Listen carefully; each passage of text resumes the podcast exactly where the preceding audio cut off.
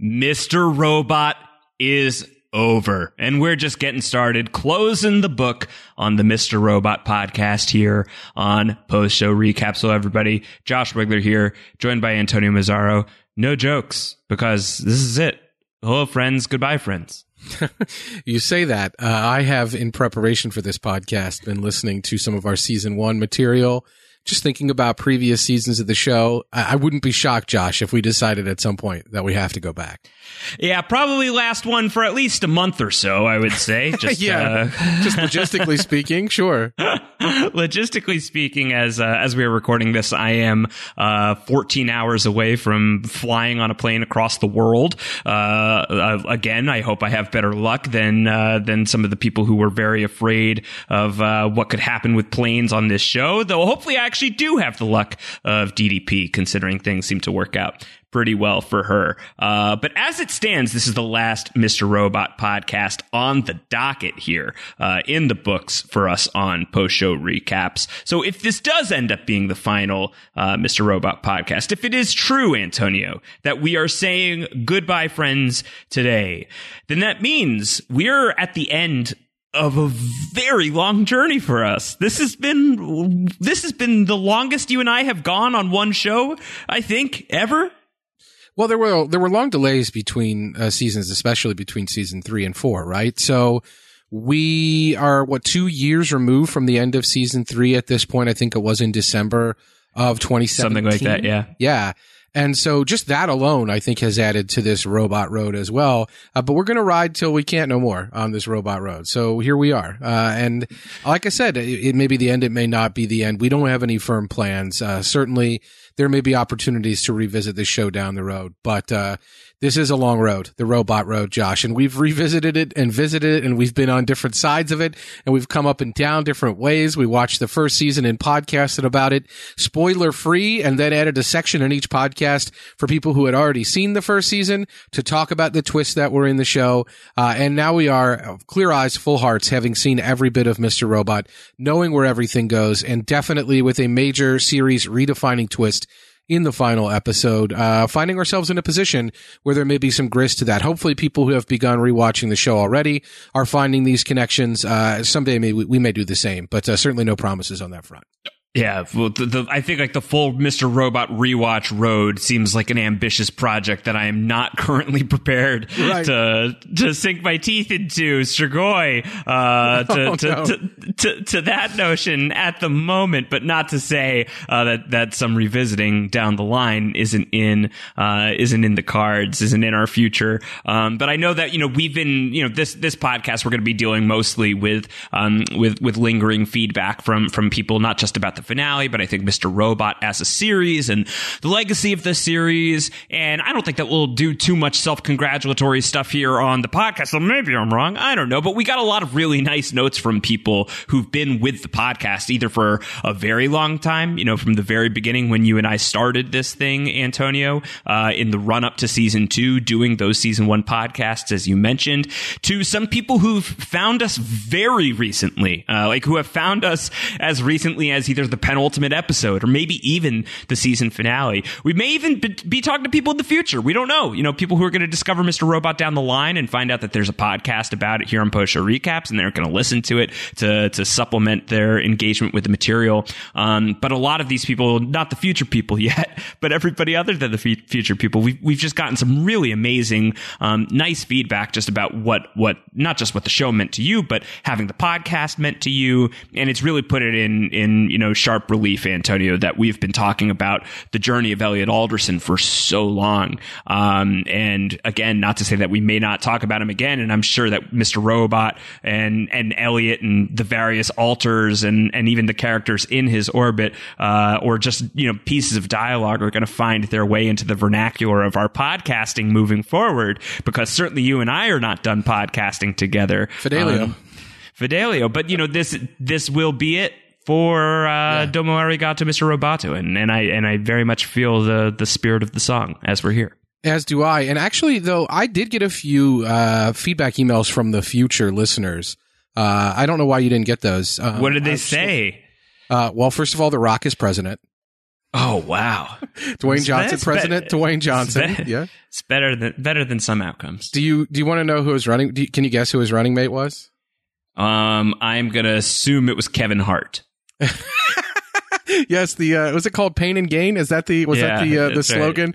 Right. Pain and Gain so. 2024. uh, yeah. That was what the slogan was. Uh, yeah, no, their campaign was uh, the presidency, the next level. Ah, not uh, campaign and gain. No, yeah, something no, different. No. no. Yeah. I did not get any others. That was the only one I got, and there was really no feedback on the podcast. It just said The Rock is president and Kevin Hart is the uh is the vice president. So there you go. Is the Veep is the Veep. Um, all right. Well, we've got all this feedback to get to. None of it is about Dwayne Johnson, unfortunately. I don't know. You haven't read the feedback document, apparently. I guess I, I guess we haven't. Um, yeah, I know. I know that as we get into the feedback, we're going to start a lot with with overall impressions from from our listeners.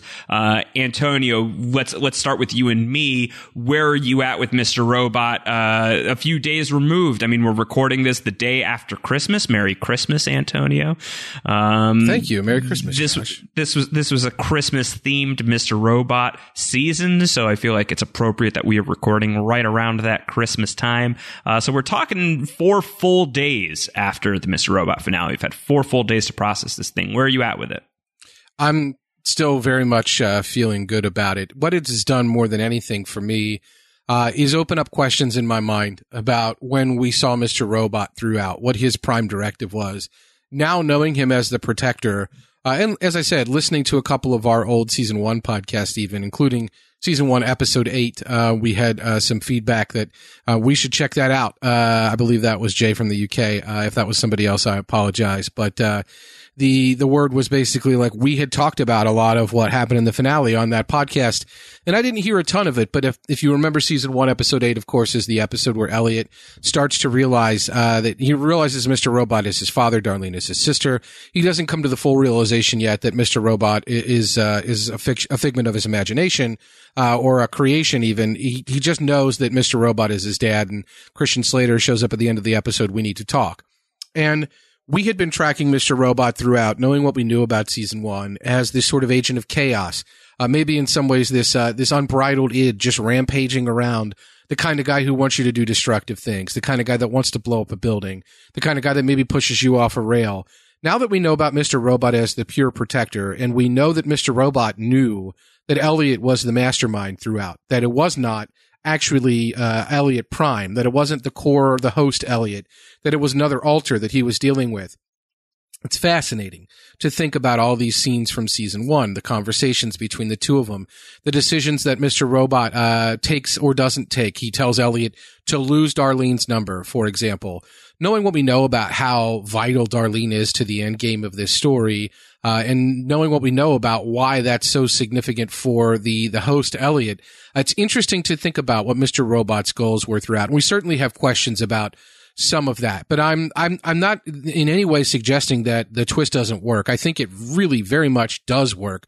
I just think it presents, uh, and I think you and I talked about this a little bit, Josh it's just a monumental feat of writing and direction. I think it was, I think you told me it makes all the sense in the world that Sam Esmail would want to direct all the episodes from season two going forward. Yep. Uh, because that the director has to be in a headspace with the actors like, you're this now, you're doing that now.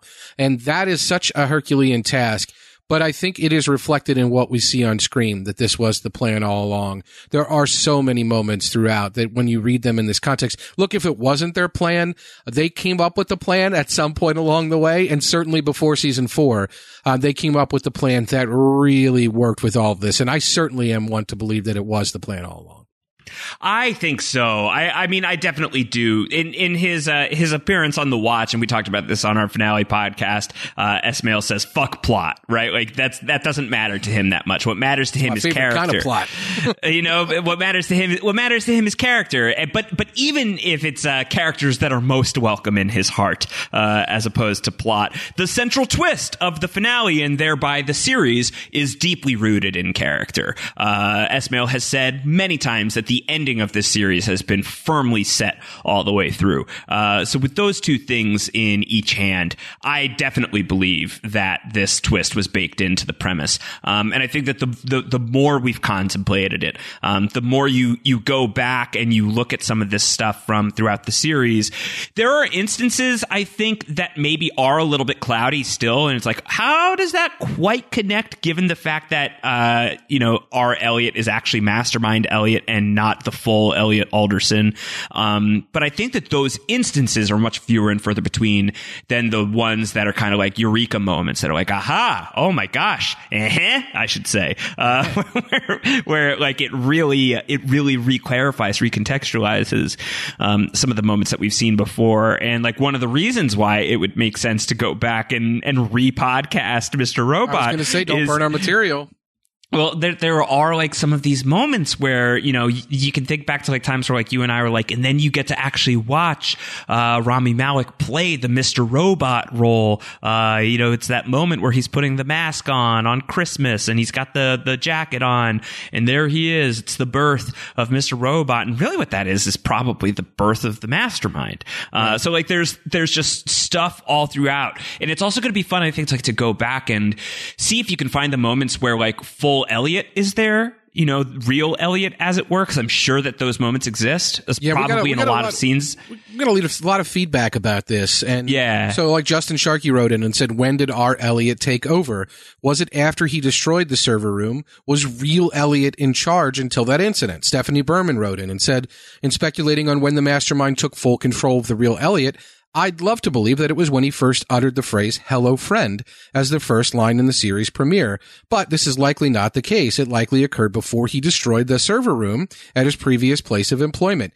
This was the mastermind's rage taking over completely. The flashback scenes during the mastermind's interaction with fake Krista provide support to this by using the memories to enlighten uh, the mastermind uh, and us in the the way uh, the clues that we may not have missed along the way. Angela, for example, saying he hasn't been the same the past couple of months. He didn't recognize Darlene. He now wonders how he can take off the mask when he stops wearing a mask. So this is there, right? Uh, and it definitely, it makes you wonder. Um, this is, uh, Bob, Bob Marassa wrote in and it's talking about the scene you're talking about in, in it one, which I believe is on Halloween night. Uh, Bob says the flashback scene where Darlene comes back into his life and Elliot puts on the Mr. Robot jacket and talks about his plan. Was that the first time the mastermind took over? Do you think at any point during the series we were watching the real Elliot and not the mastermind. Jack May wants to know the same thing. Were there ever parts of the show where we were not viewing the mastermind and were instead seeing the real Elliot? Belinda Pasella asking the same question. Josh, a lot of people are wondering about this. Are there scenes that jump out to you? Belinda, for example, points to um, the moment when Elliot gets out of jail and Darlene whispers in his ear, and Belinda says, "Is it possible we could not hear that whisper because for that brief moment the real Elliot was present and our Elliot was not?" Wow, I thought you said that Elliot was president, and my head just Yeah, went no, back. The Rock is president. Everyone knows that. Uh, sorry. Yeah, but that's the thing, and that is why I'm, you know, I'm haunted by this conversation I had with Sam Esmail. Uh, I asked him about the other one, and he was like, "I have to be very careful how I respond to you." And in like my tinfoil hattiest of tinfoil hat moments, uh, I think like, "Oh God, was that conversation like the conversation was like, I got to chill out on the interviews. Uh, we we might reveal something here." Uh, but where he said in that conversation, uh, I have to be very close-lipped about the other one. Um, when you find out the answer to it, you will see that it was baked into the show from the very beginning, and it will completely change the way you watch the show. And so it's not just that it's going to change the way you watch the show in that you know that the Elliot that we're spending most of our time with isn't a full picture Elliot, um, but that there are probably moments where that fuller Elliot comes out uh, where you see him where you get to spend time with him and i think that you've already you know spent so much time as a viewer of mr robot having this granular attention to detail to rami malek's mesmerizing performance just think about the the ways in which you'll analyze it even further now Yeah, no doubt. I mean, it is. I, I, I personally was thinking about the mastermind uh, in the server room and thinking about the circumstances which maybe led to that server room incident. If I recall, Elliot was working at a job. By the way, already Elliot working at a job different than most of the Elliot we have seen in the show, save the Elliot at Allsafe.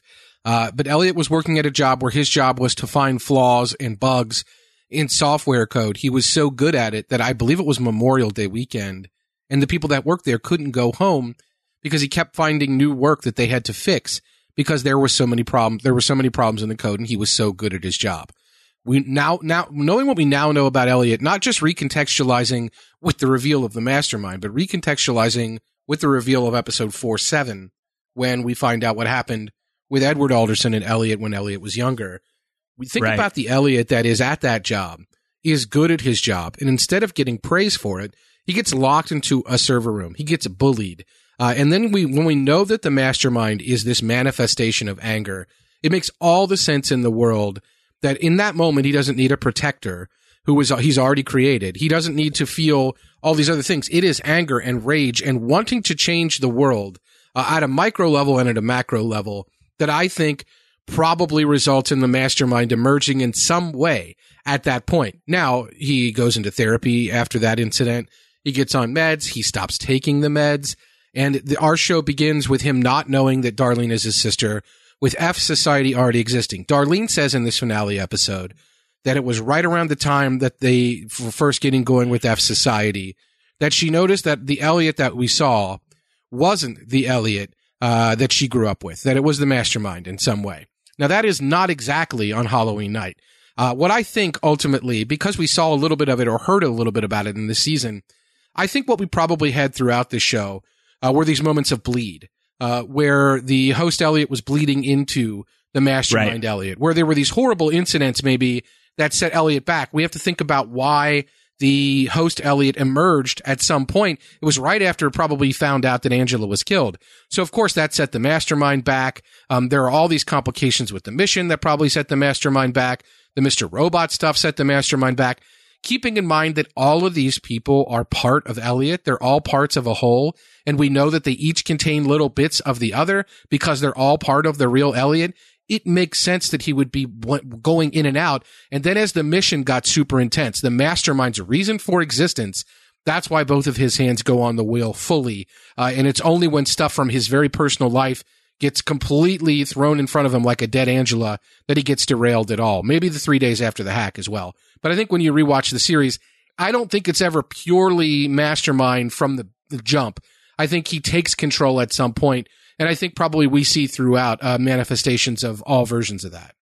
You know, you're, talking about like the parts working in concert with each other or other parts being involved in each other. And it just gets me thinking um, more about like the way that we're not just going to be watching Elliot himself differently. Like we're not just going to be watching Rami Malek differently, but we'll be watching Mr. Robot differently too. And Christian Slater as Mr. Robot differently, not just because of, um, you know, the, the baggage that comes with him bearing the likeness of Elliot's father and what Edward Alderson did to Elliot. Um, but also because now, you know, so much, so much of our conversation about the show, uh, certainly early on had been about like the question of like Mr. Robot is like the evil Elliot. He's the rage Elliot. He's the id Elliot. He's the one that just wants to burn it all down, man. That's exactly what and, he sounded like. You know, and, and what we're what we're left with by the end of it is Mr. Robot's the protector. He's there to protect Elliot. And so it recontextualizes a lot with the way that Mr. Robot dealt with Elliot knowing that he was dealing with the mastermind, him like pushing the mastermind off the ledge, which is basically throwing himself off the ledge at Coney Island with the hopes that maybe if he wakes up in the hospital, he's going to wake up as the real deal. Uh, and that is not what happens. Nice try trying to reset that. Um, but it also makes me think about some of the, like, some of like the other, like, clever moments where Elliot and Mr. Robot were used um, in concert with one another. Like I'm thinking about the season premiere and um, when we're in Grand Central Station and all of the Freddy Lomax stuff, Lomax. and we're spending so much of yeah, we're spending so much of the Flomax time beginning with Mr. Robot before we get to Rami Malek. And it's like Christian Slater is in Grand Central. He's in the big hall, uh, and he's like following Freddy Lomax from a distance. And what that comes to be is like him, you know, that's, that's the show visually manifesting like security cameras and, uh, the fact that Elliot has owned the station. Um, but what, what that, what that also is, what that also means in the function of Mr. Robot as he pertains to Elliot is like, that would be defense, right? Like that's playing defense. You're you're on the monitors, you're on the security system, you're watching out for Dark Army, you're protecting yourself. Uh, so even in that function, Mr. Robot is absolutely functioning more as protector than he is as muscle. So we often think about Mr. Robot as the muscle, right? As the as the greaser, as the as the as the bullet man, uh, as the gunman. Um, and here we're getting a moment where he's he's not that. He's he's playing that eye in the sky type of role, and it makes you even think about those moments when he was the muscle. Why is he doing that? It's as a protective measure. Uh, more often than not, I do think that those moments are going to hold up. It's not going to hold up all the way across the board. Like I'm thinking about the Romero stuff from season one when Mr. Robot shows up and holds the gun at Romero. Um, why would Mr. Robot have to protect Elliot from that if Elliot's already in mastermind mode in yeah. this moment? I think you know, so like a lot of those are the, Mr. Robot trying to make sure the mission goes through, though, and I think that right, is to get rid right, of the mastermind. True. You know, the mastermind. Right, like we got uh, let's let's let's do the thing. Let's right. get the thing done. Let's get it done right. fast. Yep. Let's get it done cleanly. I don't care if I have to blow up a building. I don't care if I have to pull a gun on Romero and get him back to the damn keyboard. I don't want the mastermind around anymore. Let's get him out of here. Here's how we're going to do it. Let's get this mission done. Yep, yep, yep. So yep, there's yep. some so, of that. And Magda even says, right, to Mr. Robot, like, you have indulged him too much or you know, you you're pl- you're you're really just letting this go on. To this is dragging on this mission stuff, and you have really indulged him. And Mr. Robot admits it. Like, yeah, I, I have. You know, like I've played along with this mastermind guy. Is ultimately what he's saying there. Um, I thought we had. I mean, we had a good piece of feedback from Dana Newman. I think when we're talking about the bits uh, as being part of a whole, um, Dana said, I often thought about how Elliot had this superhero aspect to him that seemed at times a bit extreme and clearly motivated by something deeper.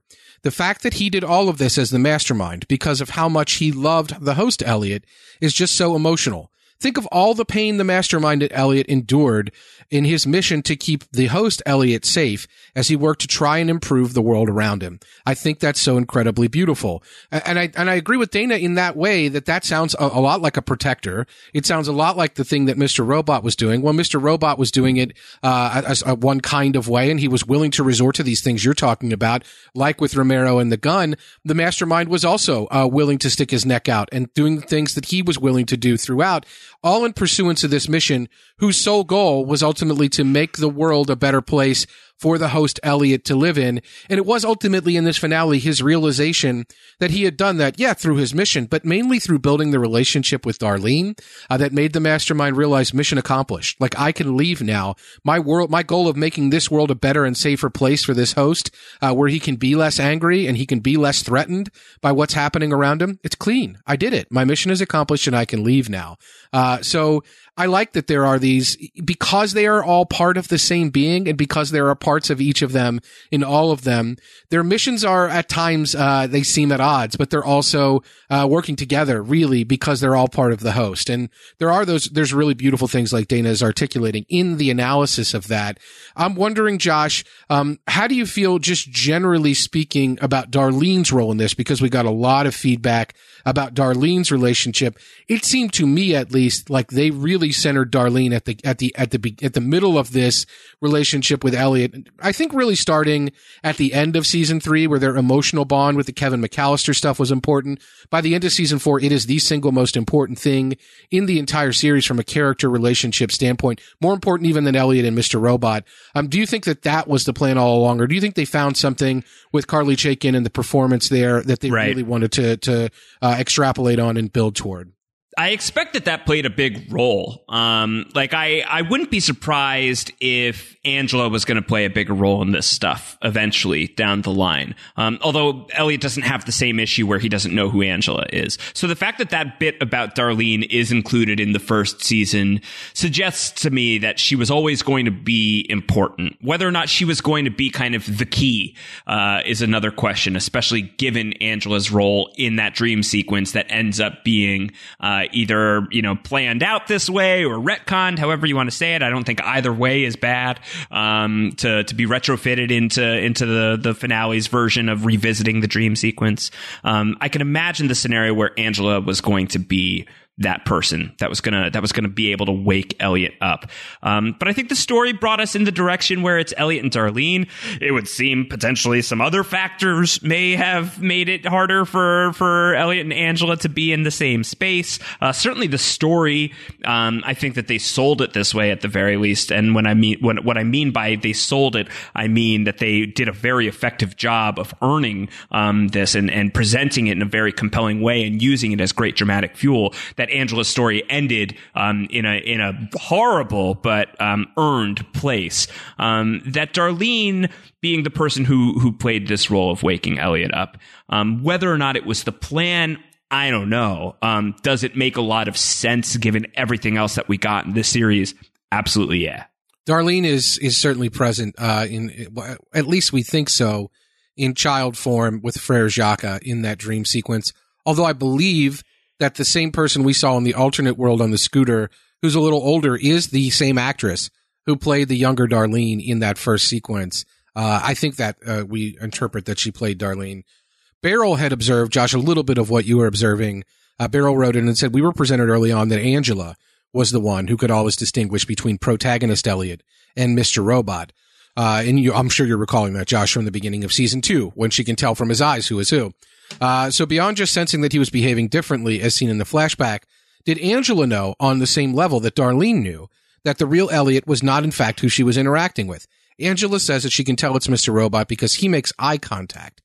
Does this mean real Elliot doesn't e- uh, doesn't either, or that she's aware of the change as it has occurred within Elliot? In short, how much did Angela know? Josh, you alluded uh, to some other factors. I don't know how much you want to get into those, um, but we had Angela in this final season. We didn't have a ton of content between Angela and Elliot. As I said, I think the Darlene stuff is really evolving over the course of season two and three. Uh, we talked already about the wordless moment uh, when Darlene gets him out of jail. She's she and Angela are the ones who visit him in jail. Besides Gideon, um, in season three, of course, the Kevin McAllister. Do you want to talk about it? They make the pact to avenge each other if something were to happen to the other one. Um, they have been so close throughout the series. So I don't know that it was foisted with Darlene at the end, but it is so great that it's Darlene. Is there another version of this show, uh, or, or that has Angela in it or do you think everything that happened with Angela happened because of story, or or do you want to talk any more about what? No, I think I, I, think like I think like a, a, split the difference a little bit. I mean, like the, the the the talk of the town, and I am saying this as somebody who cannot weigh in on this with any level of authority whatsoever, other than it seems that Rami Malek and Portia Doubleday were potentially a romantic item, and then no longer were, uh, and there has been a lot of speculation of like how much does that play a role in Angela not being on the show anymore. No no way to say, no way to say, right. uh, truly no way to make an official ruling on the field there other than speculation, which I'm not really comfortable doing. Um, I think if that was a factor, what I'm trying to say is I think that the show steered into that in a way that really worked for me. I think that the show steered into if they were losing a major piece from the board, uh, a way that made a lot of sense to me. But I also do think that even aside from that, and the reason why I believe it's it's as earned as it is is what's the version of this season where Angela is still alive is an active force in the universe of Mr. Robot and is not telling Elliot more specifically what she saw and what White Rose showed her. And having to, to say that means having to give true reality to some degree to what it is White Rose is doing instead of what we're left with by the end of the show, which is questions. We don't know, uh, what would have happened if, like, would White Rose's machine have actually worked? She talked about parallel dimensions. She talked about parallel realities merging into one. That was certainly her plan.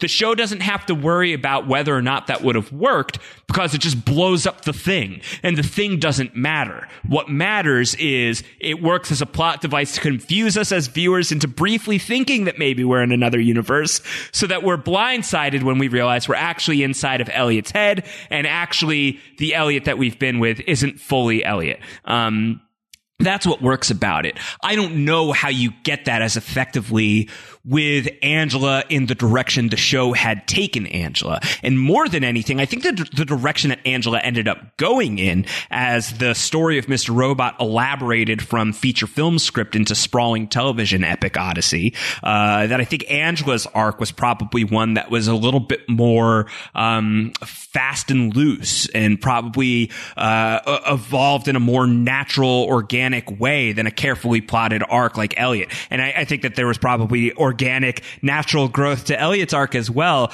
But much like the mastermind himself, there had to be a very big level of control over the Elliot arc in order to make that story turn make so much sense. So you can do a lot of work with the Elliot character if you're Sam Esmail in the writer's room, knowing what the goalposts are there. Wouldn't be surprised if those goalposts are blurrier where it comes to Angela, that they have a sense that they can um, have her fulfill this basic story uh, purpose by the end of the season that Darlene ends up fulfilling, and then finding that the direction that they've written Angela in is to get her to that level.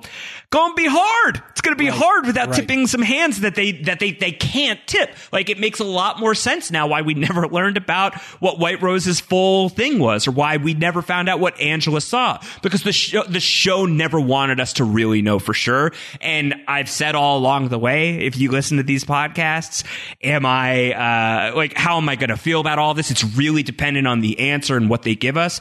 And so what they gave us is it doesn't matter unless it impacts Elliot directly. I'm I'm very satisfied with what we got. This is the level of ambiguity I like. I know that this is the kind of thing that can rub some viewers the, the fully wrong way, and I know that there's some people out there that are really unsatisfied with Mr. Robot maybe taking less of a stance on the sci-fi qualities of it all. I'm very happy with how they delivered it because they didn't deliver it necessarily in a way that says it one way or the other. They delivered it in a way that allows me to say, yeah, the machine was bullshit. What mattered more was that White Rose believed in it, and White Rose was a sad and damaged individual, and this was her way of coping with her life. Um, and she believed in this thing, but it also opens the possibility of like, what if it had worked? What if Elliot didn't figure out how to nuke the game and nuke the machine? Um, all of which is to say, like, they couldn't have gone in that direction with Angela without really going there, I think. So whether or not there were mitigating circumstances beyond, uh, behind Portia Doubleday leaving the show or her and Elliot not being in as many scenes together as maybe people would have liked, uh, I think that it was handled well. And I think that it probably had to go down fairly similarly to this. Like the other option is she's just hanging out in that mansion all season long and it's actually Philip Price's and it's not some dark army sting trap. Well, and the stuff with Darlene did not come out of nowhere, right? It feels so natural. People were so thrilled with that ending uh, and the fact that it is Darlene uh, so this is not a character they foisted in at the end. It's not like it's Olivia sitting there. Uh, Darlene, uh, we got, we got a lot of, uh, feedback about, uh, and Brent Showerman, for example, says, wow, Carly Chaikin is so good. I love how central yeah. Darlene ended up being to the entire story. I'm sure there are a lot that we will see on rewatch that we didn't notice before the finale. Uh, Brent wanted to know if there was anything that came to mind specifically might, we might see in a different light now that we know the full extent of Elliot and Darlene's relationship and how central she was. Um, I, as I said, I do think there's a lot in season four, but if you go back and you think about season three, there's a lot there. There's a lot in season two, uh, when she's the one who comes to visit him in jail along with Angela, when she's the connection, she's the one waiting for him when he gets out. Uh, she's the one who has to come to grips with her own role in this, not running. Uh, even there at Boston Logan at the end of uh, that episode a few episodes ago in season four, um, it is her own choice to stay. Keeping in mind, of course, Darlene also had her own stories with Cisco and everything that was going on with her and Dom.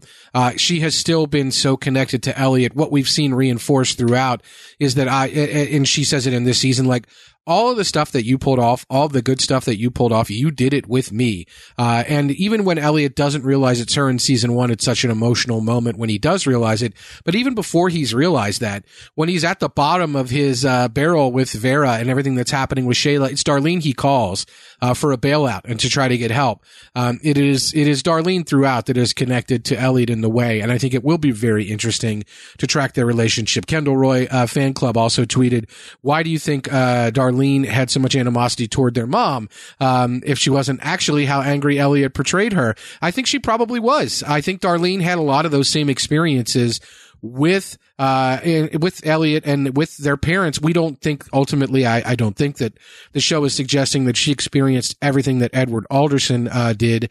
Um, but she certainly had the same mom. Uh, and I think that that mom is a, is not a fake version. I think the, the Magda that we're seeing, um, that's your impression, right? That the Magda we, we, we, the Magda we are seeing, the angry, abusive Magda, uh, is not a made up version of Magda, that that is who she was. And it has, and it's that impression in part because of how much Darlene can't stand her. I am a little confused on it still. Um, I, I, I think that the fact that Darlene doesn't stand, can't stand Magda definitely feeds into that idea. Uh, but I, I can't rule out the possibility. It, it's hard to reconcile what uh, Elliot Krista. I don't know if we want to come up with a better word for her.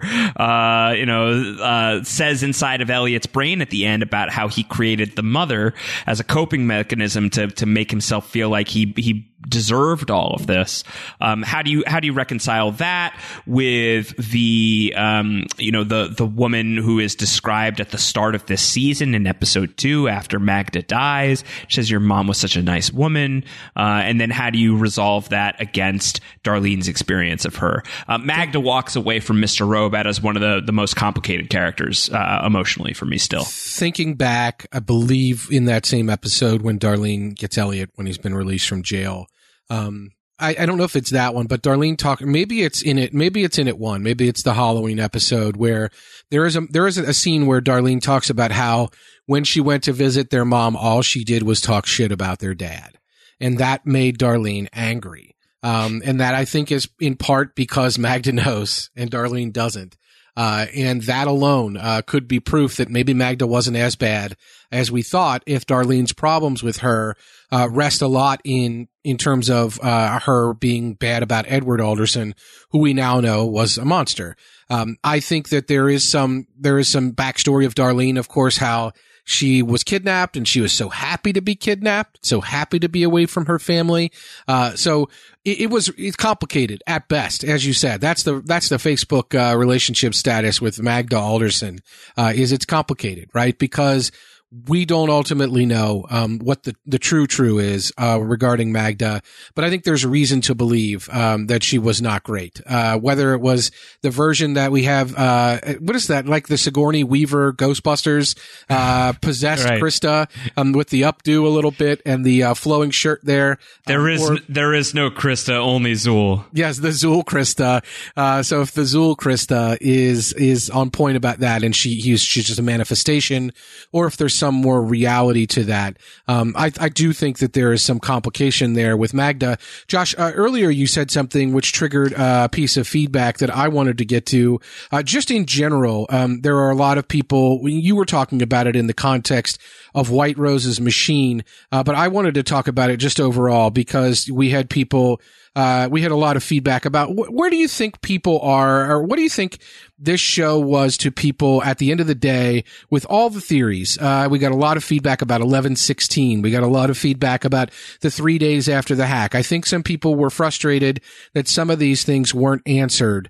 Um, I know that uh, you give a very eloquent explanation for why uh, I'm, I'm, I'm on the same page with you. Why the the White Rose answer doesn't ultimately matter. But I'm wondering if you felt like um, the show is still on point about everything else. I mean, people spend a lot of time with the theories. Right. So I'm wondering, Tipsy Goat said, do you just wondering what your thoughts are about fans who spend so many hours making theories and going through each episode and scene looking for clues and answers?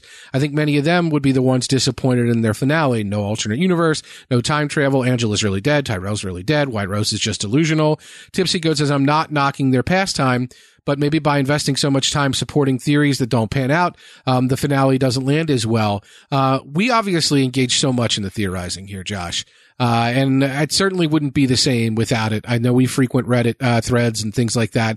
I guess I'm just wondering for you, um, it, it, does the show deliver on all fronts at the end of the day? Yeah, so I think what's really important about this isn't like don't do this stay away from Reddit, stay away from the theories, get out of here. These Use are dangerous waters. what is this? The, the, theory, the, the, theory stream is a super fun site. If you touch it, you'll die. Like it's it's like it's not toxic. It's not toxic unless you make it so. Um, and I think I think for uh, the the healthiest way to engage this stuff if you want to engage this stuff at the mega level that causes you to seek out, you know, multiple podcasts about a show, uh, you know, podcasts that are longer than the episodes of the thing, uh, more often than not. Um, and certainly like Reddit boards and, and everything like that. And you're freeze framing and you're doing the John Locke thing of we're going to have to watch that again. And you're studying the blast door map of it all. Um, and you want to know what 1116 is and, uh, you want to know what Tyrell's deal is and, and why he's behaving this way. And you're looking into alternate universes. That's all well and good but you need to stay, you can't like feel like there's a conclusive answer. Uh, I think like look no further than, um, our conversations over the course of this series, uh, this season rather, about the other one and how many different times that shifted. Uh, you know, we, we came out of episode two being like, uh, here's a fair, like, we've got a good feeling. I think the other one is us. You can imagine the scenario where we're going to be sitting in that boardroom at the end of the season. That chair is not, he's not ready for that chair. It's for us. And like, we batted that around back and forth for a while. Uh, we could still like feel like there were loose threads there of like, well, if it's he, then that's not all inclusive of the audience. That's a little limiting, but it still feels like we're going to have more of a role. And there'd been breadcrumbs for something like that all along the way. Um, you get to the reveal of 407, and it's a, a, heavy reveal. It's a it's a series redefining moment um, where you understand Elliot's pain in such a more specific way, and it's so hurtful and it's so upsetting, and puts so many different moments from across the series into new light. Uh, and even then, it was another moment where we're like, all right, so the other one is probably his father. Like he's got to deal with his father. Magda talking to little Elliot about the other one because she dare not speak his his name because he's so he's so fearsome. So we're going to go to that boardroom and it's going to be them sitting across from the father. And so like we were now hip to that idea. That seems like a, a something worth following. Instead, what we get is the other one is Elliot. The other one is the Elliot we've been watching the entire time. The real Elliot is is asleep. Um, all of these different personalities are factors within Elliot. These are pieces of Elliot. Um, these are parts of him that make up the whole, and they are not working in tandem. They are not working working in their fully integrated way. And that is the message of the, of the series is you have to, you know, you can, you, you got to try and overcome this stuff and, and, you know, put, put your different pieces working together, all of that stuff. But like you can still see how some of what we'd been tracking makes sense. You know, we do basically end in the boardroom. Uh, you know, it's, it, and, and it is like the, you know, this moment where you've got four people there and it's the other one is there. It's not Elliot. It's our Elliot. It's the other Elliot is our guy. And so there were still things that we could be tracking that were going to work, but you have to keep your heart open to the possibility that the thing that you think you're tracking, it's not going to, it's not going to land exactly the way that you want it. As long as the way that it lands is satisfying and interesting. And if you can go back and you can puzzle out what works, um, I think all of that stuff is still very worthwhile. I think what Tipsy says, this idea about high expectations, uh, and investing so much time, those are two ideas that I think think um, can be dangerous together. I don't think it's necessarily dangerous to invest so much time uh, or to have lofty expectations of a story, especially one that you're investing heavily in but you also have to have this openness to the story being what the story is. And you can make your value judgments from there. Um, but I, I, think that you can, you can still go online and dig deep into this stuff and find meaning in everything with White Rose and the alternate universes and what that was proposing, um, the thematic content that it was making you think about. Um, none of that goes away just because a story ends the way that it does. At least it doesn't for me. It doesn't for me either. I mean, I understand that it would for others. Uh, I get it. I've been there. Uh, and I know you, Josh, uh, as a person who is podcasting currently about Lost, uh, a show which invented for me the, the concept of Lindelofing and going down these rabbit holes and, uh, theorizing to no end and being disappointed by things that, uh, you theorize about that don't come true. And having to readjust your calculus, and, look at things from a character lens instead of a plot lens. I, I, I understand people's frustration about this. I don't sense that it is greatly widespread with Mr. Robot. I think that uh, any con- conversations about that uh, are are kind of being uh, it's not it's I think it's being blown out of proportion a little bit by people being consider or considering that people are really upset with this finale. I gotta say, I read through uh, several dozen, I don't know how many, uh, it was over fifty pieces of email feedback we got um, on this episode, and they're just there weren't too many people who were flat out angry about uh, the finale. There were a couple people for parts of it didn't work as well, or who had questions about ma- making some of it work. But I just don't sense that there's a great backlash. What I do sense, though, uh, is you talk about theorizing. Uh, and why theorizing, you know, you're not, saying don't do that. Uh, I'm wondering if there are times to draw that line. Uh, and I'm not trying to trigger you here because we got several people emailing about this and it is the show makes a very clear choice to end on a first person point of view shot. Uh, first we see Ellie at the eye, uh, with a tear in it. Uh, we go out of that, uh, eye to a first person point of view shot, looking up at Darlene, clearly from the hospital bed. Darlene looking right into the camera, aka right at us, and saying, hello, Elliot. So we had several people writing in, including the great Jeremiah Panhorst, wanting to know uh, that it, were we in fact the full Elliot. Jeremiah says, in my opinion, we did represent the full Elliot. Sam's final shot sold me on this. The fact that he had us in the full Elliot shoes and the line saying "Hello, Elliot," I believe that Darlene was now saying hello to us. You could also make the arg- argument that the difference in the ID showed us uh, is this crazier on point. Mike Crulio wrote the same thing. Um, Fitz uh, says, you know, it wasn't us, but it was us, but also it wasn't us. Uh, it was the normal, well-adjusted Elliot. It was Elliot who was ready to face the world. Uh, I one of Brent Showerman wrote in and said, "What do you guys make of our role in the whole story?" We officially know we're not the other one, but we still played a huge part, and we were explicitly mentioned by Krista in the finale. I think a lot of what you guys posited in the 402 podcast about the audience still tracks. We, like the other one, weren't ready to see the whole picture yet.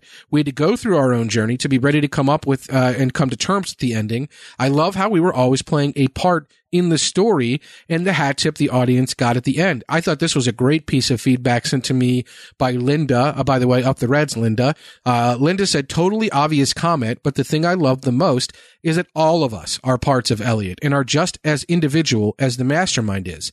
Our interpretation of art and what we take from it is our connection with the host. Whatever we make of the art exemplifies our individual truths. We can all see art differently, but the viewing of life through the artist's eyes brings us together by touching the deepest parts of our humanity. So I hated leaving as much as the mastermind did and cried for myself as much as for him. Thought that was a really great piece of feedback. Uh, I want to know, Josh. That. I want to know because we're so wrapped up in this story in the ways that uh, Linda encapsulates there, uh, in the ways that uh, others have written in. Uh, as Brent was pointing out, as, as you were one to observe that we might have been the other one. Sam makes the very clear choice to end with that shot. Uh, do you think there's something to the theory about us being the real Elliot, or or where where are we on that because of that shot? So I, I, wouldn't call it a theory so much as I would call it an interpretation, and I think it's a valid interpretation because um, it doesn't impact the, the the story that much to me. Like the it doesn't impact one way or the other. Like the whatever happened happened of it all, and that that's like what's critical to me is that that that that's where I get triggered is this idea of like uh, so wait none of this was real, none of this happened, the the cyber bombings weren't real, and E Corp wasn't real, and F Society wasn't real all that stuff happened. All of that's real. All of that's real. Darlene says it. It's in the text of the show. Uh, I guess if you really want to believe that, like, it's all just like super in your head, like, go for that. Fine. If you want to, I will never read it that way. There's just no universe where I'm reading this show, uh, where it was all inside of Elliot's head the whole time. I think there's just too much on the show that tells you otherwise. Emma uh, Rose said, I will tell she, you Emma, that, Emma Rose wrote in and said, I'm trying to convince my boyfriend that only half watched the whole series that he wasn't in a coma the whole time. So you can shout that out right there. Ugh. Yeah, like no way, no way, not for me, no thank you. And if you want to like die on that hill, uh, go there. I shall not. I shall not visit you on but it. But this version uh, of the ending, the, the interpretations of the ending, you're saying doesn't change uh, that context. No, all these things can happen, and exactly. we can still be in the story. Sure, sure. Like if if what that final shot meant to you is we are Elliot Alderson, um, not only do I endorse that for you, Um, I, I, I love that interpretation. I think it's beautiful. It's not necessarily how I see it, but it, I, I do think it's beautiful. And I do think that there's definitely an idea in play, um, that, uh, at the, at the very end when when the mastermind and I don't like calling him that.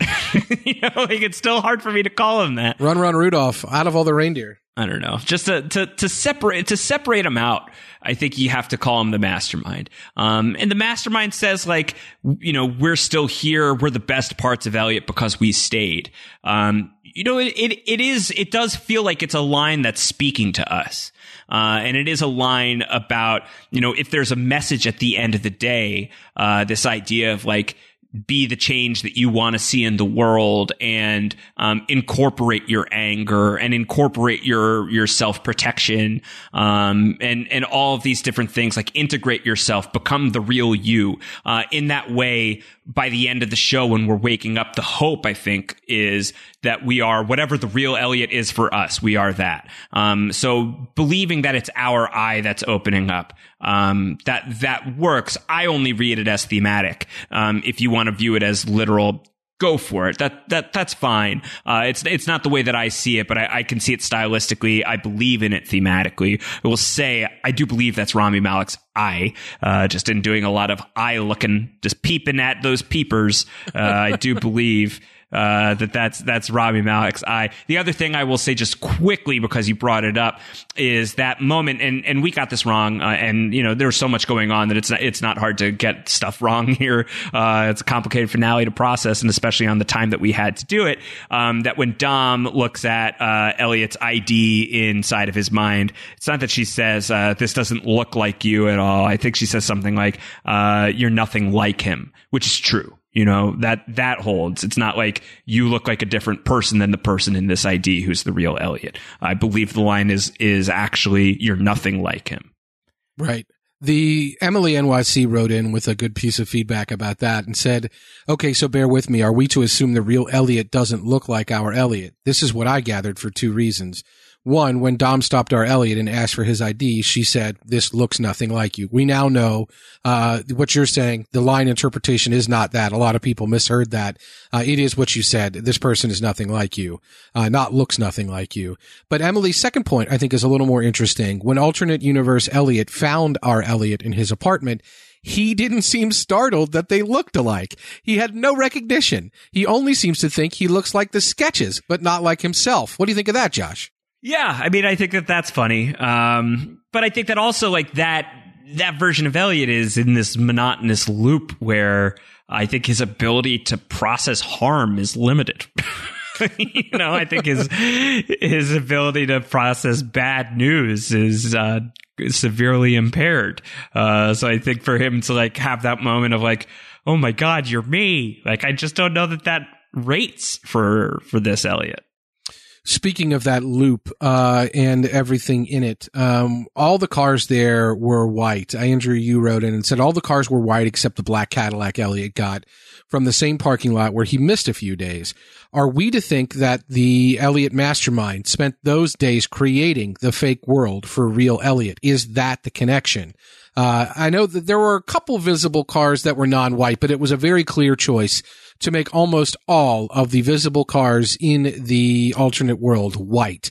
Um, but what do you make, Josh, of the connection, the black Cadillac, the Tyrell uh, Escalade, uh, and the fact that we made it back to that parking lot, and the fact that we never did find out about what happened in the days after the 5-9 hack? It does seem, in hindsight, that the show didn't really continue to keep that front and center uh, those three days. Uh, it, it went into it in season three a little bit when we saw Irving show up, uh, in the arcade and give some instructions. Uh, but we didn't really revisit that. Um, uh, is that a time when, because of the, uh, maybe feeling like the mission was executed because the mastermind is there to execute a mission? Is that a, a, a time period where maybe the real Elliot took over for a few days? Antonio, you may not like this answer. I don't really care. I mean, I really, I really don't. I and I don't think that I've ever really cared that much about the missing time. I guess my my feeling on those three days was always going to be like, if there was something really important for us to know from those three days, we're going to find it out. But otherwise, the passage of three days, what that really serves is Elliot wakes up in the middle of dystopia, uh, and so he's very disoriented. He doesn't know where Tyrell is, and the world has changed, and it's changed because of him.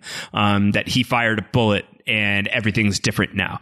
Um, and what the three days serves is that establishes enough time in the world for everything to spiral out. Um, that's what matters. That that's what mattered to me then. I think that's what matters to me most about it now. Like for there to be some scenes that we missed of of what Elliot could have been doing.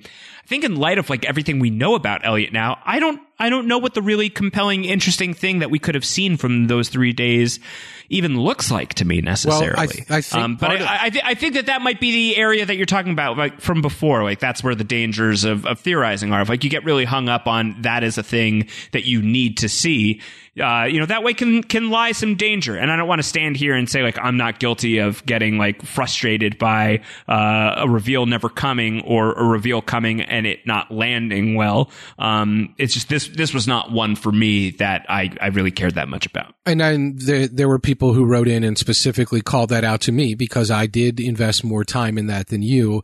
And for me, I think it's a totally, it's not that I don't care. I care, but I think that the fact that I care, uh, is easily surmised or easily, uh, conclude, there's a conclusion that's easily made there, uh, which is that, like I said, the mastermind's job is to complete this mission at that moment in time, the mission was completed. Uh, the hack was executed. Things were done. Mr. Robot took over for a brief period. Uh, and then I think the real Elliot woke up, uh, when Elliot went to sleep, uh, after the hack. Uh, and the real Elliot did mundane shit because the real Elliot in, lived in a mundane world. Uh, and ultimately the, the actual Elliot took over. You could write, uh, some kind of like, uh, deleted scene or alternate reality or, or virtual reality shot like the great, uh, VR experience with Mr. Robot, or you could do an Amazon app, uh, where you covered those three days with real Elliot. But I think because the mastermind's mission was this hack, the hack was executed. Uh, he confronted a lot of his will always be inside you stuff at the end of that season. Um, but I think that that's clearly he's still dealing with a lot of that stuff stuff. Uh, and so I think it's possible that the real Elliot woke up at that point. And again, if something important happened at that point, like if he went and formed some great plan with Tyrell to do all these things, or there was some key moment, we would have revisited it. I think it's enough for me to say Mastermind existed to execute a mission. The mission was executed. He took a nap. The real Elliot woke up. That's it. Uh, or Elliot just slept for three days is also an acceptable version for me, but we never did find that out. We never did find out, uh, 1116 either. Josh, I know you're, you know, it's, it's not going to matter to you. Uh, but do you have any theories about the connections there? Or do you think, uh, like many people wrote in to observe that a lot of the stuff that's in this series are connections or callouts to other pieces of popular culture, namely your beloved Twin Peaks The Return or Twin Peaks or David Lynch in general.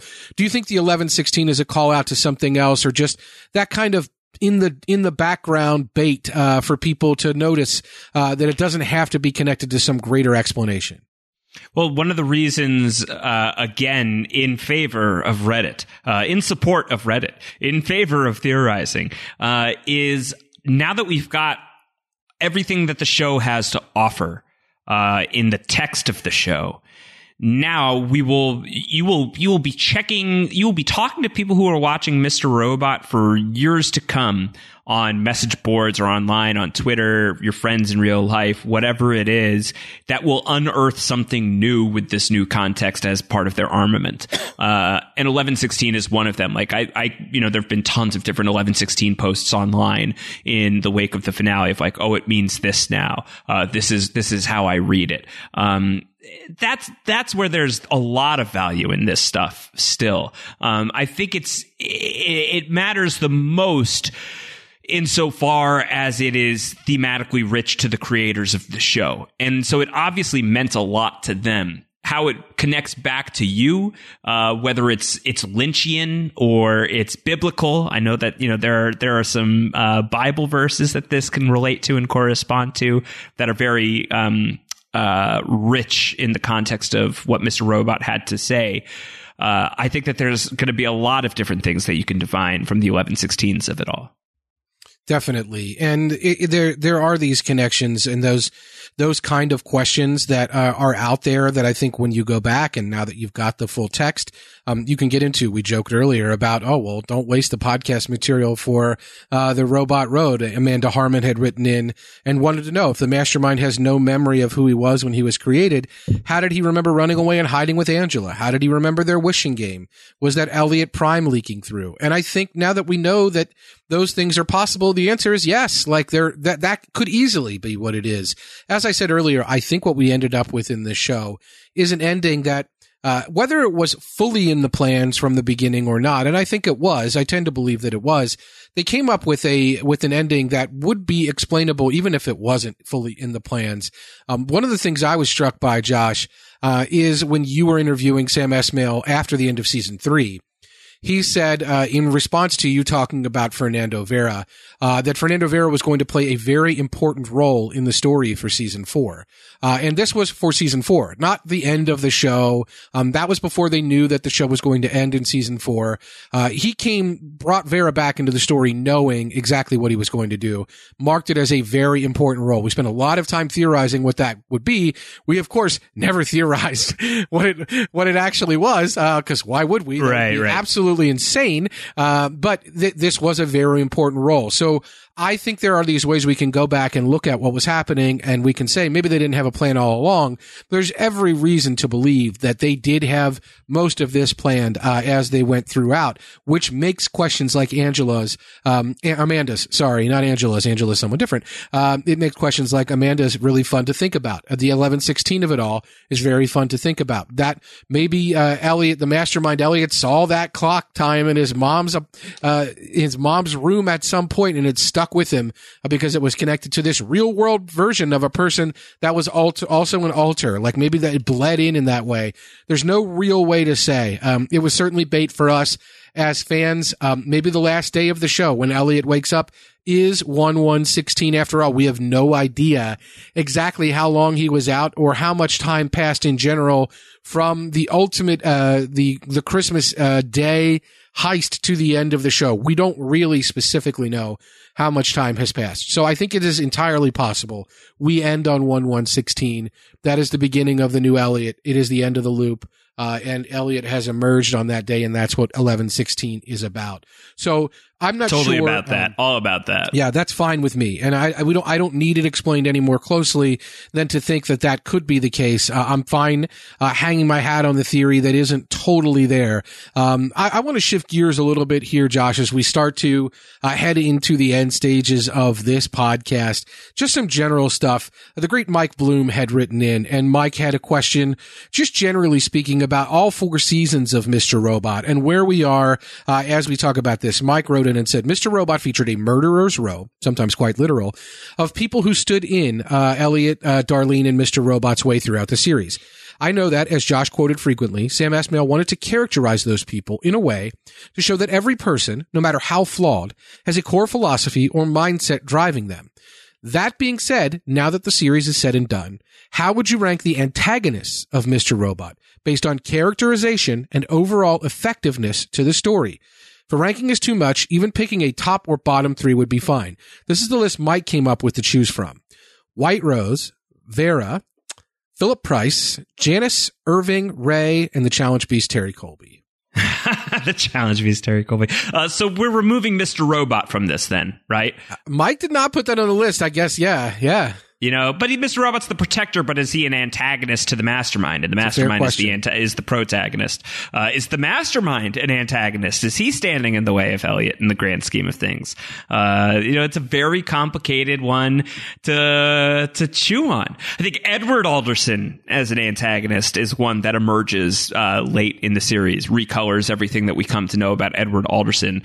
Um, I think that that's somebody that you got to put in the rogues gallery as well. Uh, since we, I think ranking them would be too hard. Uh, I think uh, Irving above Janice as much as I, I, I, do enjoy Janice. Irving just as a force in season three uh, was uh, was was more powerful than Janice's role here in season four. Although I loved what that Ashlie Atkinson did with that character, and I love seeing her in anything. So I'm I'm, I'm thrilled that she got the chance to to dig into Mr. Robot, especially because she was a big fan of the show, as she has said. Um, I think for me. Antonio. Mike. This is, yeah, Philip Price. Mike. Yeah. Mike. Who's my favorite bad guy? It's uh Philip Price. It's Price. Yeah, if you go back and and I I put myself in my mindset in my everyday life, uh, the Philip Prices of the world are the people I would love to see taken off the board entirely. Uh, I'm definitely one of those rage at the upper one percent of the one percent types and I would love to see the Philip Prices of the world gone. So it is a great achievement for the show, uh, for me to get on Philip Price's side, not just the show. Michael Cristofer's performance, uh, so engaging. Obviously, White Rose is also on that level in different ways. Uh, there's some great gifs from the show. BD Wong coming down the staircase as Minister Zhang and breaking out into a big grin. Uh, very, very one of my favorites. Uh, some some delicious moments with BD Wong as White Rose and that final monologue uh, in the room with Elliot and the discussions of hating humanity or not hating humanity.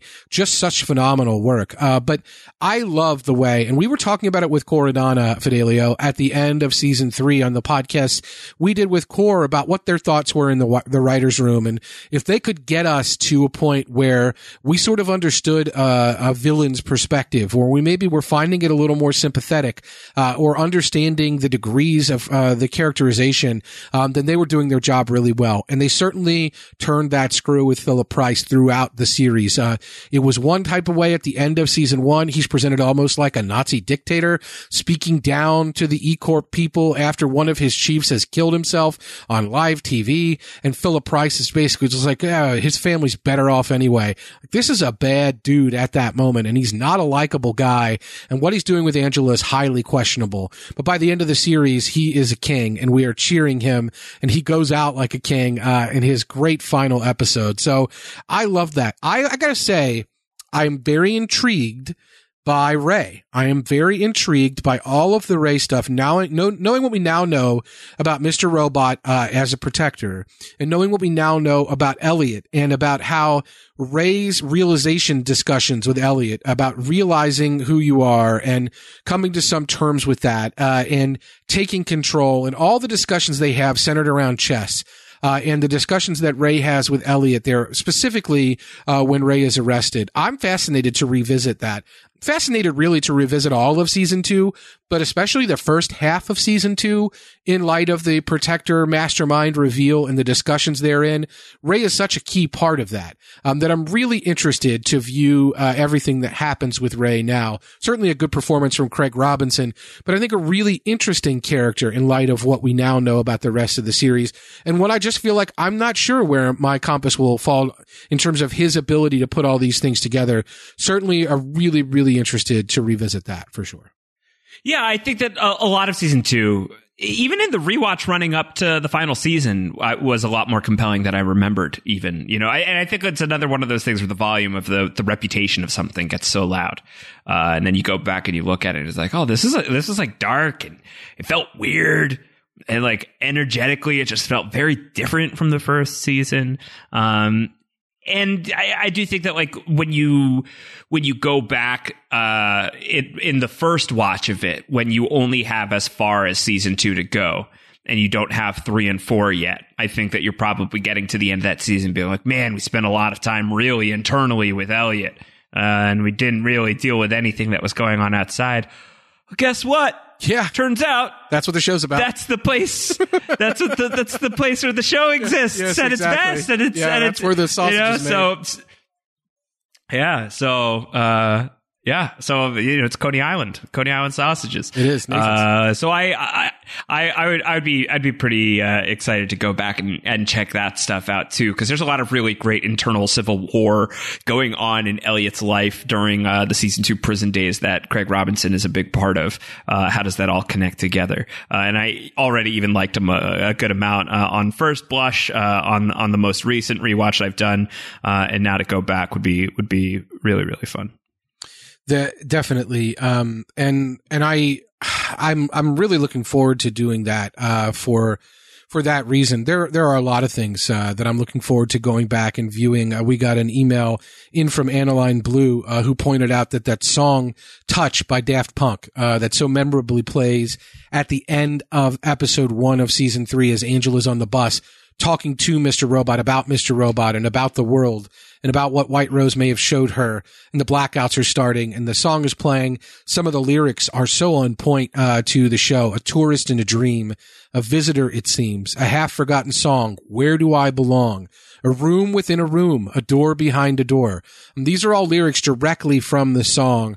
Uh, and there are a lot of those moments, I think, of interpretation throughout that now that we know what, uh, what's going on, um, I think it, uh, it, it certainly will play differently. Um, Zach Brooks, of course, wrote in, uh, to talk about how the Mr. Roboto uh, music video itself uh, and the lyrics of the song. Like it, it would almost be, Colin Stone said to me, it would almost be surprising if the song itself was not the inspiration for the show in some way, uh, because the lyrics of yeah, that song. uh, absolutely. So yeah. A hundred percent, a hundred percent. That's something Wild. that, yeah, that's something we talked about. It's like Yeah. you can imagine that, like the naming of, like I would, I would expect that the ideas are already in place, the general shape of what uh, the story is going to be. But then you get into that bit uh, that I think in like cracking story can can often be challenging. It's like, uh, what do you call the characters? What are the characters' names? What is this thing called? Uh, you know, what what what am I going to name this thing? And as you're like going through it, and like obviously Sam Esmail has a lot of different pop culture and music touchstones going through.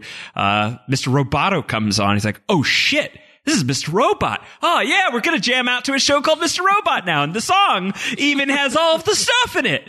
You know, so it all makes sense. Yeah, it's great. Uh, it, there are, and there are a lot of pop cultural touchstones throughout. We talked about the 2001 ending, uh, and there certainly have been references to Fight Club and other things that have been made throughout the show. The show is certainly aware of what it is uh, and its connection. I don't think it's a coincidence they saved that song for the finale. I think it works really well. Uh, so it is one of those things that has these universal, tou universal touchstones that we can point to, music we know, things that are familiar. It is also an intensely personal show, uh, and I think that's the real strength of Mr. Robot, the harmony of those things. Uh, some in that realm, we got a lot of feedback about the personal nature of the show. Joe wrote in and Joe said, the show seems to me to be a journey in to and into recovery. It really reminded me of my own progress through a 12 step program. I'm a very analytic person and I had my own version of the mastermind to deal with. Control or, or rather the illusion of control really F's us up. I absolutely love the mastermind choosing to go through the door, joining the other personality shards in the theater and sitting down to watch. Finding the watcher behind our eyes is how we figure out who we are, how we live in the present moment. I thought that was a, a really great piece of feedback from Joe. Uh, and I think we, I love we, that. We do see that through Elliot, right? There, there it is this journey into uh, self discovery and recovery. Uh, we see a lot of stages of this. Uh, we see how self will run riot, uh, and we see that through Elliot and specifically the mastermind part of his personality. Uh, so it, it's not surprising that it's resonating with people who have been on a similar journey uh, or a, or their own personal jo- journey. Um, I think the resonance is interesting in how it can sound differently uh, as you're watching the show. AJ Mass, our great friend AJ Mass, uh, who has been on this podcast uh, with us, uh, AJ says, "I'm shook." The thing is, for three seasons, I felt like I was identifying with Elliot. I've lost my parents. I battled depression. It's always been hard for me to fight my introverted nature, etc. It's only towards the tail end of the season, this season, however, that I realized I've been Darlene all along. I'm not going to get all DSM 5 here, but my mother had multiple personality disorder. Was never called DID back then. Actually, was never called anything at all, as nobody in my family ever discussed it or felt the need to explain this to me as a child. But once I got old enough to figure out what it was, I knew. After I moved away from home, post college, whenever she'd call me on the phone, I never knew who would be on the line. Sometimes I'd have a conversation with her. Sometimes I'd hang up because I didn't like interacting with the particular personality who called. Like with Elliot, most people interacting with her couldn't tell the difference, but I could. So, when Darlene's in the hospital room with the mastermind and basically saying, I knew it was you and not him, and I kind of like you better, it resonated with me in a way that I didn't expect. Uh, and I, that really resonates with me as well as someone who Wow, has yeah, had- Sam. has had people in their life, um, who, uh, you have to learn to relate to, or you have to accept your relations uh, with on some level. Um, just the idea of supporting someone who is going through their own struggles uh, and and having to find your acceptance of that uh, is something that I part of the reason that I really like the Darlene character and why for me it fits so great that it is her at the end. Uh, is because she has her, had her own struggles, uh, and she's had her own way to deal with this. Jennifer wrote it and said, Darlene has her own mental issues, anxiety and panic attacks, and also has a brother with mental illness, DID. Elliot, by his own admission, is not the best, best brother to her. He was his angry alter personality for a long time. Can you discuss the multifaceted aspect of Darlene's character with layers of a mentally ill person having to support a more unstable mentally ill family member? And I just, I just think we're all in this, man. Like this is, this is all of us. Like this, this is alive. Life doesn't, life doesn't, life right. doesn't stop, right? right you know, life right. doesn't stop. Like, yep. you know, you're, you're, you're caught in whatever snare it is that you're in, whatever that is for you, whatever that is, whether it's addiction or it's a mental illness or, uh, it's a, it's a catastrophe that's occurred, uh, or it's, or it's something mundane. you have got a flat tire, you know, like there's, don't say that. You're snared. You're in, yeah you're ensnared you're ensnared by something yeah. and you still have to deal with whatever is out of reach of the trap. Like you still have to somehow like drag the ball and chain with you and keep moving forward. And it's really really freaking hard. And darlene really does embody that in a beautiful way here in this final episode. Um and and i i do even now and it's great like just a couple of episodes later i think that it makes the episode even more powerful. The final big darlene episode that we got a little while ago. Um, it, that final moment in the bathroom is just like so much more powerful now where she's like, no, I have to stay. I have to go back to Elliot. And she goes and she stays and she gives us and gives him what we get. And it's beautiful and it's powerful. And that's so hard for her. And she's having to, to do that and deal with that when she is also fighting something that is so hard for her. Uh, it's very powerful and it is intensely human very, very human. You don't have to uh, be somebody who either has mental illness or relates to mental illness, I think, to feel what that struggle feels like, to be struggling and still have to contend with yet more struggle. That is life and it's hard and it's tough. And when Mr. Robot was at its best, it really made you feel all of that. But also when it was at its very best, which here it is at the end, it made you realize that that fight is worth it. That that fight can be fruitful. Um, that maybe some fights are worth ditching, uh, but other fights are are worth that struggle and are are worth slugging at slugging it out and getting in the mud and getting those knuckles bloody and and and getting deep and and and and gritty with your monster, whatever that may be. And sometimes the answer to that isn't a fist fight sometimes the answer to that is grabbing it by the hand and letting you know it's there, that you're there, that you're real, this is real. Um, I thought that how this show landed everything in that regard was staggeringly beautiful. Yeah, and I don't want to be a full on goy boy here, and I can't necessarily pronounce the word, but had it just been an incredible depiction of mental illness, it would have been enough. Uh, and it wasn't just that. It was also a depiction of how people have to live uh, with that sort of thing in their life in, in the presence of their loved ones. Uh, and the message of Darlene's unconditional love uh, is something, as far as teaching about unconditional love, that they talk about in, in lots of support groups uh, that talk about living with people with these kinds of illnesses, whether they're addiction related or whether they are um, people uh, that are struggling with Alzheimer's or decisions uh, or or conditions that affect uh, their their their mental state. Um, you love unconditionally, and the message of that is right there in the show when Elliot's giving the monologue. Sometimes the way you change the world um, it's just by showing up, by being there, by being present, and then by being present and by cons- being consistent, and by being there, um, you help change someone for the better. Uh, and by doing that, um, not that changing the world? And uh, that monologue really resonates uh, not just with Elliot and all the alters, and how they changed the host Elliot and how they made him finally got him to a position where he could finally wake up and be ready to face the world. Uh, it is certainly present with Darlene and how she stayed present for Elliot, how she made the affirmative choice not to run away, uh, how she supported him in all the ways she did throughout this show.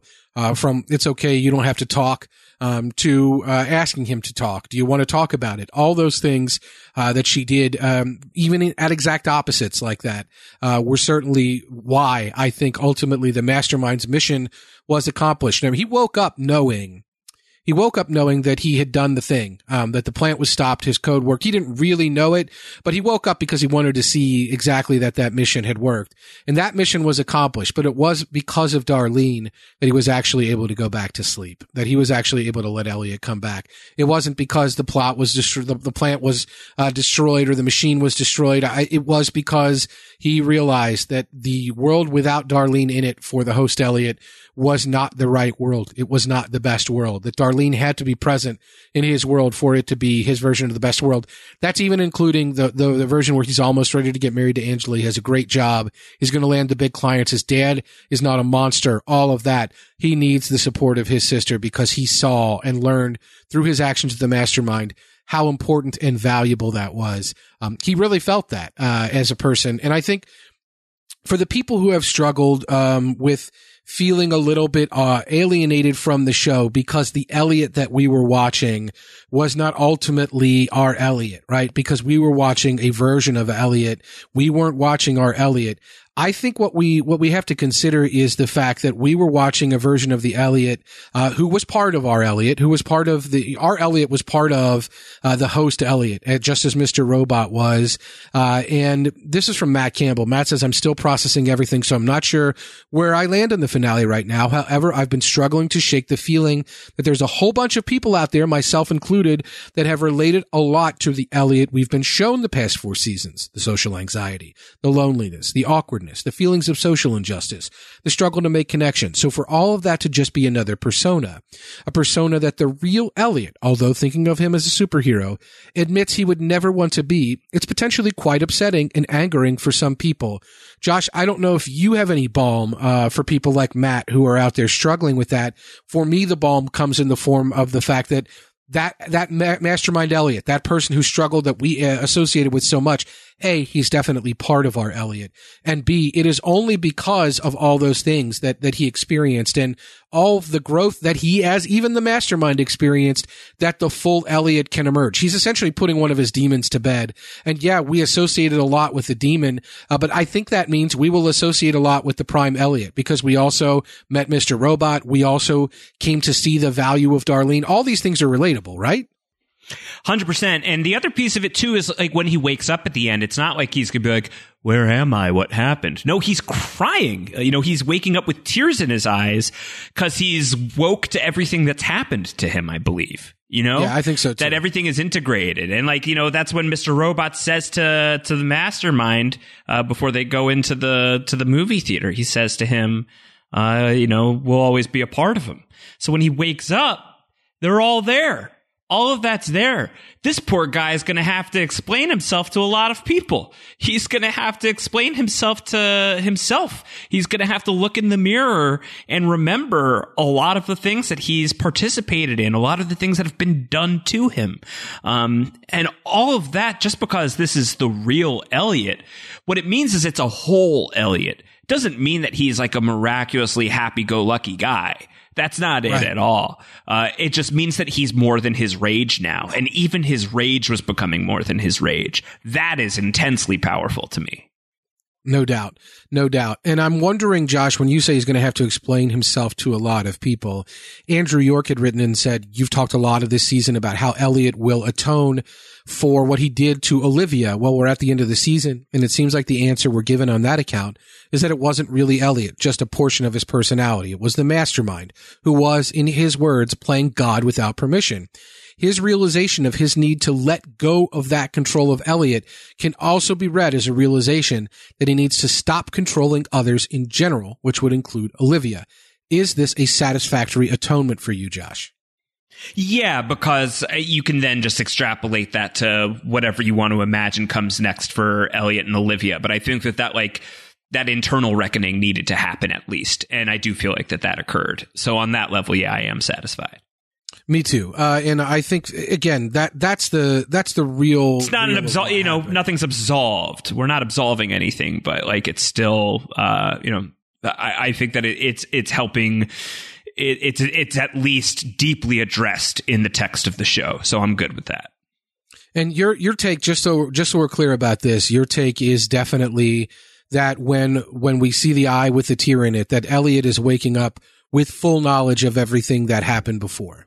Hundred percent, hundred percent. Absolutely, that is how I'm reading. That answers that answers a lot of questions that people had written in about. Uh, so um, I that that is something I, I agree with. I think that is the that's the, and I think I said this on the previous podcast, but I think that's the, the real key behind the stylistic, uh, Jupiter and Beyond the Infinite 2001, uh, light tunnel with all the flashes of the moments of basically the last year of the show, uh, that lead into that Elliot's eye. I think he's downloaded all that information when he wakes up.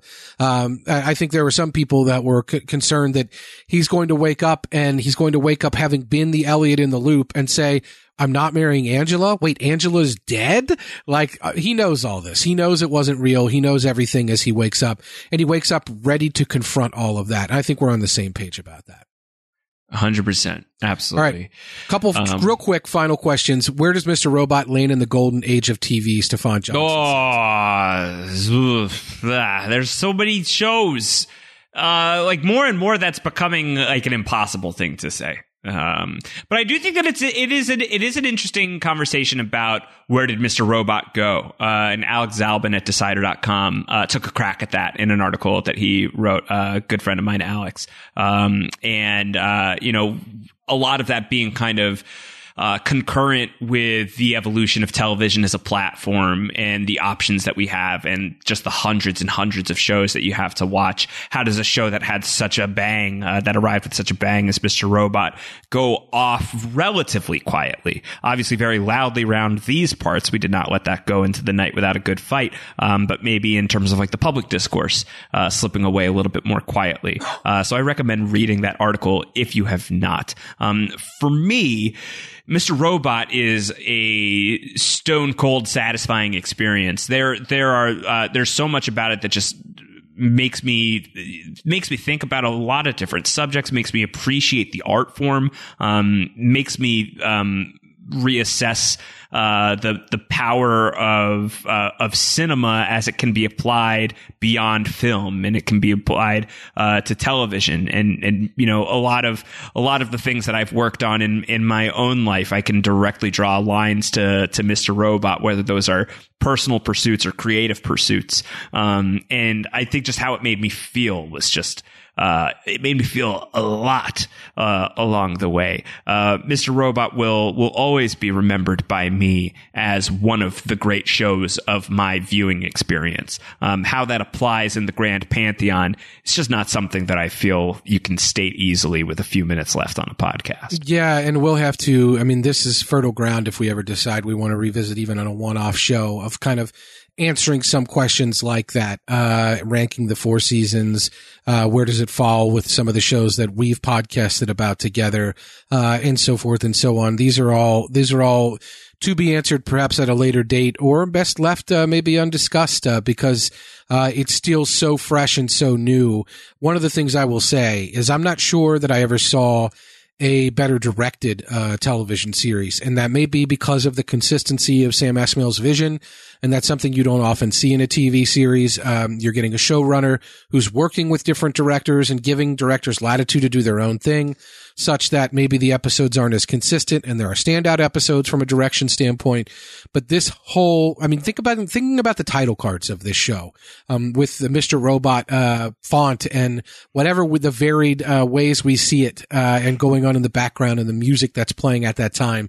Um, that, that's something that stands out to me is just, a thing that a TV show hasn't done. And I'm not, I, it will be, it will, I, when I see a TV show that does it similarly, if it's not made by Sam Esmail, I'll be surprised. Like this is a, a mark for this show. The direction of this show was so superb throughout. I can confidently say I've just not seen a better, more consistently well directed TV show. Uh, the performances also really jump off the page. I mean, their Golden Globe, their award level, their award winning level, but even the people that weren't recognized with awards, uh, Carly Chaikin really jumps off the page for me, uh, and others throughout, uh, were so, so good. Um, it's, it's really just a, a phenomenal TV show. It, it, exists in its own plane in many respects. Uh, I, I think it's, it's, it, this discussion, uh, can be ended, uh, with a comment from Jill who said, we talked about how it will fare in the grand scheme of best ever finales. Jill says, this show is more than that. I won't participate in convos about finales anymore. This was beyond that. The show as a whole was always headed to this direction. It's so clear. Other shows figured it out as they went. They, they, this had a vision, stuck to it, and made a perfect show with a message. It will resonate with anyone familiar with mental illness. It will not age badly. It will always be relevant. It's timeless. It really is. I mean, it's very it's very specific to a certain time. yeah. it's, whether it's 2015 or 59 or 1116. Yeah. It tells Rohit uh, you have but, one gigabit speed internet, and I have a feeling uh, like in 10 years it'll be like that's slow. Uh, but I think its its themes are timeless for sure. Its theme yeah. its themes are timeless, and and I love that comment that this is where it was always going. Uh, I I just saw the great film Knives Out, and I'm not going to spoil it, but there's a great line in there about um, you know following the truth to the to the arc at the end, the arc of the rainbow, uh, and going to the edge of it and where it lands. that's where you are on the other side, and truth spills in your hands. I'm bungling the quote, but that's essentially what uh, what Mr. Robot here has has done. Um, I do firmly believe that we that we wound up where we needed to be in the end of this thing, and I think uh, we've we've wound up at the end of this podcast as well, which means this is the end of the robot Rainbow Road. Get in your Mario Kart and let's drive away. I don't know. I know a shortcut. It's good. Uh, Joseph yeah, Zitt, Josh, one final question. One final question. Joseph Zitt said, asking again before we run off, WTF is Strigoi? Strigoi! Strigoi! Oh, yeah. gosh. Dare we define Strigoi, or uh, do we just leave that a mystery? Do we let the mystery? I will. Uh, I will say this to Joseph and anyone wondering: it is not spelled S T R A G O Y as Joseph spelled it. I am a goy boy. Uh, it is spelled S T R I G O I. If you want to look it up, yes, S T R I G O I. And if you want to look up uh, how that pertains to certain TV shows and how that TV show may pertain to certain post show recaps podcasts. And if you want to go back into a time capsule and understand how Antonio and I feel about a certain show in which the word Strigoi was uh, heavily prominently featured, perhaps you'll understand why we use the word Strigoi whenever there is something happening that we no longer want to discuss. We cannot say Strigoi as it pertains to Mr. Robot because this is a show that I would love to discuss forever. But alas, uh, this doesn't work unless we leave too. Uh, so we have to, we have to do that. We have to do that. I've got a plane to catch myself, so I have to go certainly. Um, if there are, if there are uh, reasons to, to revisit the podcast, uh, and to revisit Mr. Robot, we shall do so. It is not impossible that these things will occur, but we promise nothing. Uh, but for those reasons, we recommend you do not unsubscribe to the Mr. Robot feed, or that you at the very least subscribe to the main post show recaps feed, uh, where you will be able to get um, all the podcasts we do here on Post Show Recap, whether that's the aforementioned Lost podcast, uh, whether it's whatever Antonio and I have next in the future. Speaking of which, you can subscribe to the series regular podcast at the Hollywood Reporter, where Antonio Antonio and I are doing a lot of stuff there. We're currently on a little bit of a hiatus, but come February, Antonio and I are going to be podcasting about a thing TBD announcement, go subscribe to the series regular podcast at the Hollywood Reporter to follow along with what we're planning on doing there starting in the beginning of February. Um, and I don't know. What else you got, Antonio? Well, you mentioned earlier, uh, we were joking about, uh, we're straining to make a joke, but uh, for people who like what we do here, so many people emailed in and said thank you for this podcast. I would say if you have not uh, listened to our podcasting about the leftovers, if you liked, especially where Mr. Robot ended up, uh, I think you would really like that show. Give it about six episodes and see if you do like it. Josh and I podcasted about every episode of that show. And that podcast is available here at Post Show Recaps. Uh, would love to see uh, people check out the leftovers because they liked Mr. Robot. Especially, like I said, if you liked where Mr. Robot ended up and you liked all of the focus on the characters uh, and the intense emotions that they experienced, the leftovers will certainly scratch that itch. Um, give it, like I said, about midway through that first season, six episodes if you're not in by then. Maybe it won't land for you. It's not like Mr. Robot. It instantly grabs you by the throat, but it is a very, very good show. And I think our podcasts, uh, are of the same caliber as this. So if you have not checked it out, do that. Josh, what else have we podcasted about here that people might like, or am I forgetting something? I don't know. We've got Justified out there. Um, there are other things Justified's out there. Yeah, definitely check them Pl- out. Pl- plenty to tune into, and if you do check out that leftovers podcast, believe we forgot to podcast about the episode called Gladys. So don't be don't shake your fist at the at the podcast feed. We are like, "Where's the Gladys recap?" We missed it. Sorry. Uh, just like we missed 30, uh, 305 uh, and Mr. Robot. Sorry Someday we're going to go back and re-record those episodes like as though they never were not there. That'll be our reason to go back. Uh, for now, we go forward through our own tunnel of light and we burst out into our eye. And I don't know if I'm losing the plot here, folks. Uh, but we've had such a wonderful time talking about this show. Uh, getting to talk about anything with Antonio on a weekly basis is always going to be a huge highlight of my life. Uh, so we will find another show for you for sure uh, that Antonio and I can nerd out about because we just have too much fun doing it. And Mr. Robot, uh, especially, uh, one of the greats that we we really had a great time sinking our teeth into. Thank you all so much, friends, yes. for everything along the way. you've been phenomenal companions along this ride. Uh, we cannot thank you enough. Uh, too many people out there to to name to shout out. Again, a shout out to Dom Alpietti, I will say, who I think would have loved this ending. Uh, I think he would have absolutely loved the way that Mr. Robot came in for a landing. Um, and and so many of you who either if you have written in or you never have, or you're thinking about it and you just didn't for whatever reason, it's totally fine. Uh, we see you. We're so thrilled that you were here for us, uh, and we are so thrilled that it's surreal to say that we were here for you too.